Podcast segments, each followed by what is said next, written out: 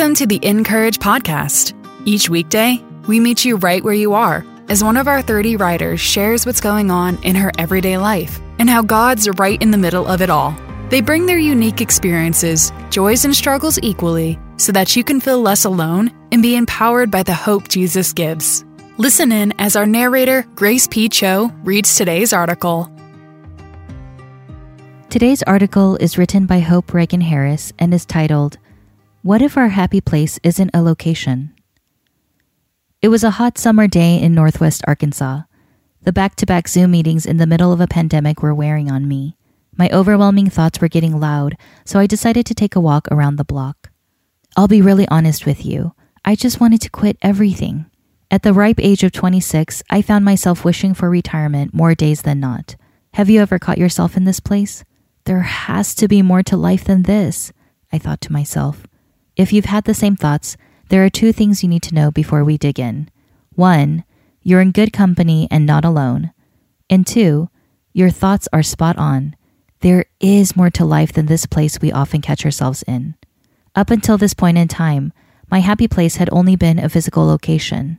If you would have asked me what my happy place was, I more than likely would have said any beach along Florida's scenic Highway 30A, or Jackson Hole, Wyoming, or hanging with my husband in a cozy coffee shop, even though moments in these places are few and far between.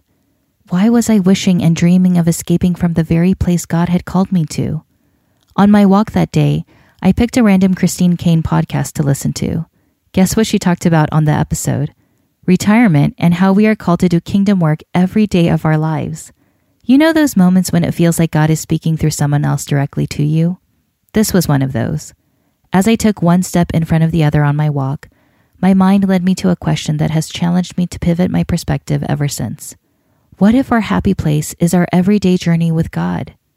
Trust me, there are days when I look at my own life and I remember picturing it to be so different. I was a public relations major. Have I ever had a PR job? No. I love running and being outside. Do I sit behind a computer screen every weekday for work? Yes. The list could go on and on. Life often looks very different from how we pictured it, but where God has positioned us is exactly where we need to be. This is where the freeing yet challenging choice we have to make comes in. Would we rather spend our days wishing we were somewhere else, or spend our day soaking up the very place where our feet are planted? Just this week, my friend Olivia said something on the phone that stuck with me. She told me how her pastor refers to our time on earth as going camping. Think about that for a minute. When you go camping, you typically bring a light load with you and have a posture that is expectant for some type of crazy adventure.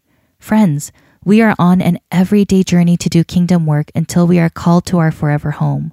It's not an arrival moment we are aiming for, but a voyage with Him. Our God is not only for us, but is with us. Are you ready to pivot your happy place from a precise location to anywhere He takes you in this life? Ephesians 2 7 through 10 in the message version says it best. Now God has us where He wants us, with all the time in this world and the next to shower grace and kindness upon us in Christ Jesus. Saving is all His idea and all His work. All we do is trust Him enough to let Him do it. It's God's gift from start to finish. We don't play the major role. If we did, we'd probably go around bragging that we'd done the whole thing. No, we neither make nor save ourselves. God does both the making and saving. He creates each of us by Christ Jesus to join him in the work he does, the good work he has gotten ready for us to do, work we had better be doing. There's no better time than now. Welcome to your everyday happy place. Tips and tricks for creating your everyday happy place. 1. Accept your ticket from God to let Him be a part of your daily journey. 2. Lighten your load. Give your burdens to God and allow yourself to receive grace. It's the ultimate gift that has no strings attached and requires no transactions. 3. Get in the Word and really get to know God. Lean not on your own understanding and focus on seeking Him every day. 4. Spend time in prayer and confiding in God. He truly listens and will find the most creative ways to speak back to you. Instant gratification has nothing on the satisfaction you experience when you start seeing God reveal himself to you. Come to him with the good, bad, and everything in between. 5. Make moves and know that God is with you wherever you go. Love people on your journey and enjoy the abundant life he wants you to have now. Do you need a new perspective on life? Are you looking for cozy, inspiring, guided journal pages that will both meet you where you are and encourage you to keep going? Look no further than the newly released journal from Dayspring. This is My Happy Place, a positivity journal to finding God's light by Hope Reagan Harris. In it, you'll find encouraging messages, fun interactive activities, and compelling thought provoking questions that will lead you to a deeper understanding of yourself and God's purpose in your life. You'll be challenged to choose a positive perspective in which, with God's help, all things are possible. Write your heart out, explore your God given potential, and find your happy place in the pages of this truly unique positivity journal. Get your copy of This Is My Happy Place today. And for a chance to win another copy for a friend, tell us in the comments on today's article who you'd like to gift a copy to. We'll be choosing five winners.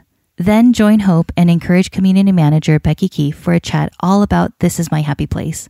Tune in tomorrow on our Facebook page at 11 a.m. Central for their conversation. Visit incourage.me to read more from our writers, and be sure to subscribe to the podcast so you don't miss a single episode. We'd also love to connect with you on social at Encourage. Imagine being part of a faith based company where you can create your own schedule, share inspirational products, earn unlimited income, and belong to a sisterhood of women like you. Meet Mary and Martha, where women build women up in faith and business. To learn more, visit maryandmartha.com. The Encourage podcast is narrated by Grace P. Cho and brought to you by Dayspring, makers of your favorite cards, books, and gifts. Visit them today at dayspring.com.